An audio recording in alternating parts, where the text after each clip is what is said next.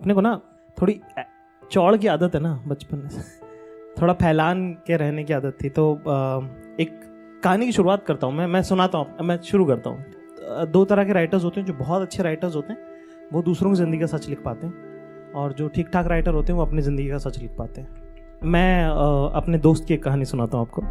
कहानी की शुरुआत होती है दो हज़ार नौ से, तब ना अपन कॉलेज छोड़ चुके हैं। ये सोच के कि रेडियो में नौकरी करेंगे।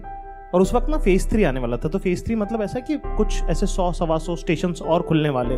और अपने को लगा, अपनी शक्ल तो वाली है नहीं। पर तो अपन रेडियो में तो काम कर ही सकते हैं ना मतलब। तो अपने को लगा कि दिल्ली में जाते हैं। दिल्ली जाके कोर्स कर लेते हैं। तो ये बात की शुरुआत होती 2009 से जब अपन एक कोर्स करके ख़त्म कर चुके हैं सर्टिफिकेट कोर्स रेडियो का।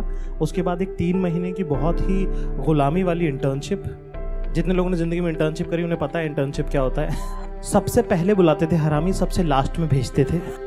आ, वहाँ से एक नौकरी का वादा मिला और क्योंकि घर वालों से लड़के गए थे कि नहीं बजानी है सितार और नहीं करनी पढ़ाई हम ढूंढ लेंगे हमारी नौकरी। और घर वापस गए तो नौकरी लेके गए तो मतलब ऐसा स्वेजर। फिर एक दिन फ़ोन किया फ़ोन नहीं उठाया उन्होंने। उन्होंने कहा कि महीने भर बाद लेटर आ रहा है। ऐसे करते करते नौ महीने हो गए और लेटर नहीं आया। और नौ महीने बाद जब ये नौकरी का झूठा वादा पैदा हुआ तो मरावा निकला। तो एक दिन ना ऐसी मन में ख्याल है कि यार बेरोज़गार रहना है ना तो कम से कम बड़े शहर का तो रहे। अगर गली के कुत्ते ही हैं तो फिर हाईवे पे चले जाते हैं ना। हम मतलब और वो भी उसमें उम्मीद है कि बड़े शहर में बेरोज़गार रहेंगे तो शायद किसी छोटे शहर में नौकरी लग जाए। तो दो बजे सोचा, चार बीस की ट्रेन थी intercity Indore ex Indore to Delhi Nizamuddin पापा बोला, पापा आए घर पे, स्कूल से टीचर हैं पापा अपने तो ढाई बजे आए थे, मस्त नौकरी, ज़िंदगी में टीचर बनो। गर्मी की छुट्टियाँ, सारी हॉलीडेज़ कोई मीडिया वाला प्रेशर नहीं, और बच्चों को जी भर के डांटो। ढाई बजे पापा आए तो मैंने बोला, दिल्ली जा रहा हूँ। पापा ऐसा थोड़ी होता है क्या बात मत कर मुझसे। तो पैसे नहीं है, कुछ नहीं है, अपना बैग वैग में कपड़े वपड़े डाले और अपन निकल गए। जनवरी की बात है, वहाँ पे ठंड हो रही थी। तो अपन चढ़ गए ट्रेन में तो थर्ड क्लास का डब्बा समझते हैं आप लोग। थर्ड एसी मत समझ लेना। तो एसी में तीन कैटेगरी होती हैं tier one tier two tier three फिर आता है सेकंड क्लास जो कि होता है रिजर्वेशन का डब्बा। जिसके अंदर अंकल लोग पॉलिटिक्स की बातें करते हैं। और अगर कॉलेज के लोग फंस गए तो वो अंताक्षरी खेलेंगे और तुम्हारी जान ले लेंगे। उसके बाद आता है थर्ड क्लास का डब्बा। तो थर्ड क्लास के डब्बे में मैं बाथरूम के बाहर बैठा था छः और लोगों के साथ। अंदर भी बैठ सकता था, पर वहाँ बारह थे। तो मेरे पास एक शॉल थी और मैं अखबार बिछा के बैठा था। अखबार गर्म होता, ज़िंदगी में सीख लो। अखबार की तासीर गर्म होती। तो कभी बुरा वक्त आए तो अखबार बिछा के ओढ़ भी सकते हो तो ये आज बता रहा हूँ। तो वही बात है ना कि जावेद साहब की किताब एक तरकश, उसमें एक शेर है कि अशारों में तलखियाँ बनी बात ही थी, जो हम पे है गुजरी हमें याद सब।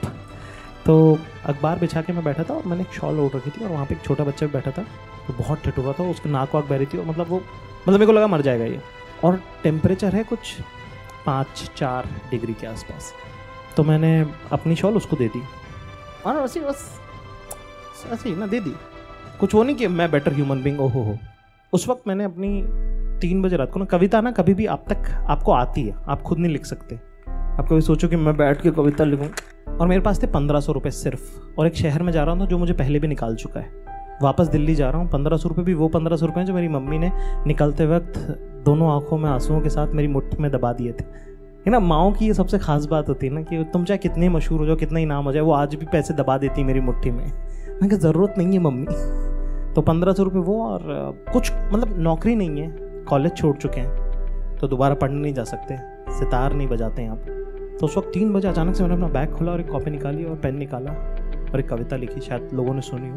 मतलब वो जो स्टेट ऑफ़ माइंड है ना, कि यहाँ से यहाँ से नीचे हार नहीं सकता अगला इसके ऊपर तो जीतना है ना, अब कोई मेरा क्या, इसके आगे क्या बिगाड़ लेगा कोई? तो उस वक्त लिखा था कि कहा है कि मैं शून्य पे सवार हूँ। कुछ कविता आपने सुनी होगी, बस कॉन्टेक्स्ट बता रहा हूँ मैं कि वो कहाँ आई वो ट्रेन में मैंने लिखी कहा है कि मैं शून्य पे सवार हूँ बेदब समय खुमार हूँ। अब मुश्किलों से क्या डरूँ? मैं खुद कहर हज़ार हूँ, मैं शून्य पे सवार हूँ। कि ऊंच नीच से परे मजाल आँख में भरे मैं लड़ पड़ा हूँ, रात से मशाल हाथ में ली। कि ऊंच नीच से परे मजाल आँख में भरे मैं लड़ पड़ा हूँ, रात से मशाल हाथ में लिए। न सूर्य मेरे साथ है तो क्या नहीं ये बात है? वो शाम को ही ढल गया, वो रात से था, डर गया। मैं तो जुगनुओं का यार हूँ। मैं शून्य पे सवार हूँ मैं शून्य पे सवार जब आप बड़े शहर में बेरोजगार होते हो ना जब काम ढूँढने बेरोजगारी की सबसे कमाल की बात ये होती है कि पता नहीं होता है ना कब बंद हो जाएगी। तो मेरा दोस्त है विश्वास वो भी आ गया दिल्ली और हम दोनों साथ रहने लगे। और बड़ा मतलब बेरोजगारी में तुम पता नहीं होता कोई बुला लेगा कितने भी पैसे लग सकते हैं। तो हम एक ही वक्त खाना खाते थे और दूसरे वक्त हम ऐसे एक डिनर करते थे लंच वंच का सीन नहीं था ठीक है। और कहते ना कोई शहर अच्छा बुरा नहीं होता लोग अच्छे बुरे होते हैं। मतलब ना मैं बहुत घमंड करना चाहता हूँ, पर मेरे पास ऑप्शन नहीं है। क्योंकि मेरे यहाँ तक पहुँचने में इतने लोगों का हाथ लगा है ना, कि मुझे पता ही नहीं कि मैं किससे पलट के घमंड करूँ। क्योंकि मैं जिस मकान में रहता था, दिल्ली में, वो लैंडलॉर्ड जो है, वो एक तो दिल्ली के लैंडलॉर्ड ऊपर से मुस्लिम एक्स पुलिसमैन और जाट। मतलब कॉम्बिनेशन ऐसे बिल्कुल तो मतलब उनका वैसा था कि पैसे नहीं लूँगा, पैर तोड़ दूँगा मैं उसके। और यही आदमी मुझसे कहता था, तीन महीने किराया नहीं देने के बावजूद भी मुझसे कहता था, पैसे हैं तेरे पास। दे पाएगा? तीस रुपये का टिफ़िन आता था मेरा। उसमें भी सात सात हज़ार रुपये का उधार हो जाता था। तो मतलब मैं चाहता हूँ घमंड करना, पर इन लोगों का कर्जा उतरा नहीं है अभी। तो तीन लगातार सालों की एक ज़बरदस्त बेरोजगारी, ठीक है, और उसके अंदर भी वो एक टॉर बनी हुई है। कुछ हो जाएगा यार, कुछ कर लेंगे। घर से निकल गए हो आप, और पता नहीं क्या हो जाएगा। ऐसा ना, बचपन में पापा ऐसे मज़ाक में कहते थे कि, अरे तू बड़ा आदमी है यार। बस एक वो क्या चढ़ गया दिमाग में? अपन सब छोड़ के चल दिए हैं। और क्या है, एक एक बिलीव ही तो है ना अंदर कि पता नहीं क्या पर कुछ हो जाएगा। कुछ तो कर लूँगा मैं। एक दिन विश्वास बोला, बोले, सुन तेको एक दोस्त का नाम लिया, जो हमारी क्लासमेट होती थी, जो हम लोगों से बहुत मदद उदद लेती थी। उसकी नौकरी लग गई और उसका एक प्रमोशन भी हो गया।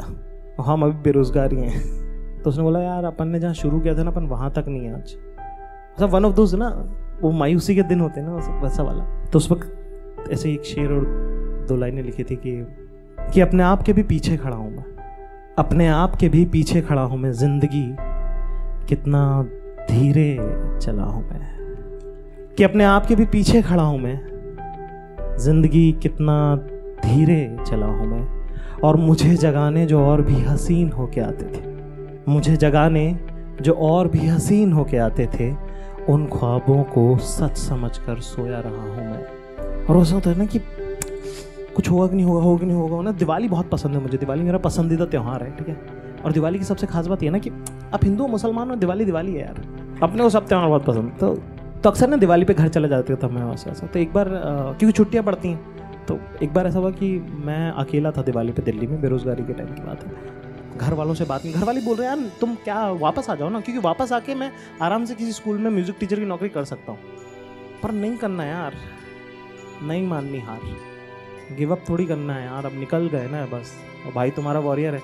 तो ना ऐसे बीच बीच में ऐसा होता कि घर वालों से आठ आठ महीने बात होना बंद हो जाती थी और अपन ना, अपन मैं नहीं कहूँगा छोटे शहर के लोग बहुत सारे लोग, बड़े शहर के लोग भी ऐसे होंगे, है ना? कुछ लोग होते हैं बड़ा इमोशनल अपन ना थोड़ा इमोशनल आदमी है तो अपना ना ऐसा अपन रिश्तों में काम कर सकते हैं। रिश्ता कायम हो जाएगा ना तो अपन काम कर सकते हैं। अपन ऐसे प्रोफेशनली काम नहीं कर सकते। इसलिए मेरी ज़िंदगी में जितने मेरे बॉसेज रहे ना, मैंने हमेशा उन्हें भाई कहा है। उनका भी सर नहीं कहा किसी को। ठीक है? क्योंकि काम करवा नहीं सकता कोई अपने से। प्यार में कर देंगे। जान ले लो प्यार में। भाई से भाई कह के जान मांग लो, दे देंगे। सर नहीं हो पाएगा। घर से निकला दिवाली का दिन था, कोई भी नहीं है, विश्वास भी नहीं है, और पूरी बिल्डिंग खाली है मतलब खाली बिल्डिंग है पूरी। और दिवाली अकेला सा त्यौहार कि अगर आप घर नहीं गए और आप अपने कमरे में बैठे हो तो भी पता चलेगा, क्योंकि बाहर पटाखे फूट रहे हैं। तो ना सिर्फ़, मेरे को रोना आ गया यार। तो मैंने, और ठंड, ये नवंबर के टाइम में ठंड हो जाती है, दिल्ली में ऐसे स्मॉगी हो जाते हैं। तो मैंने खूद डाला और ऐसे करके मैं बस चलना शुरू कर दिया मैंने, चलते चलते चलते चलते। मैं कुछ तीन साढ़े साउथ हॉस्कस विलेज में मैं रहता था। और मैं साउथ एक्स तक चलते चलते चला गया और चलते चलते और दिमाग में सब पता नहीं कि क्यों हो रहा है मेरे साथ घर क्यों नहीं चल जाता मैं क्या यार क्या कहाँ कहाँ कहाँ कहाँ कहाँ कहाँ कहाँ कहाँ कहाँ बस एक वहाँ पे साउथ एक्स पहुँचने के बाद उसे याद आया कि बड़ लोगों के साथ होता है ये सब बस ये सोचा और मैंने पलटा और मैं स्माइल करके वापस आ गया तो उस दिन जब मैं रो रहा था बैठ के कमरे में उस वक्त एक कविता लिखी थी छोटी सी कविता ज़्यादा कुछ खास नहीं है वैसे कविता भी नहीं है यार मैं कोई ऐसा बहुत राइटर वाइटर नहीं हूँ। सब मेरे दोस्त की कहानी है बताओ तो उस एक कविता थी कि बस का इंतज़ार करते हुए मेट्रो में खड़े खड़े बस का इंतज़ार करते हुए मेट्रो में खड़े खड़े। रिक्शा में बैठे हुए गहरे शून्य में क्या देखते रहते हो? गुम सा चेहरा लिए क्या सोचते रहते हो? क्या खोया, क्या पाया का हिसाब नहीं लगा पाए ना इस बार भी? घर नहीं जा पाए ना इस बार भी। बहुत बहुत।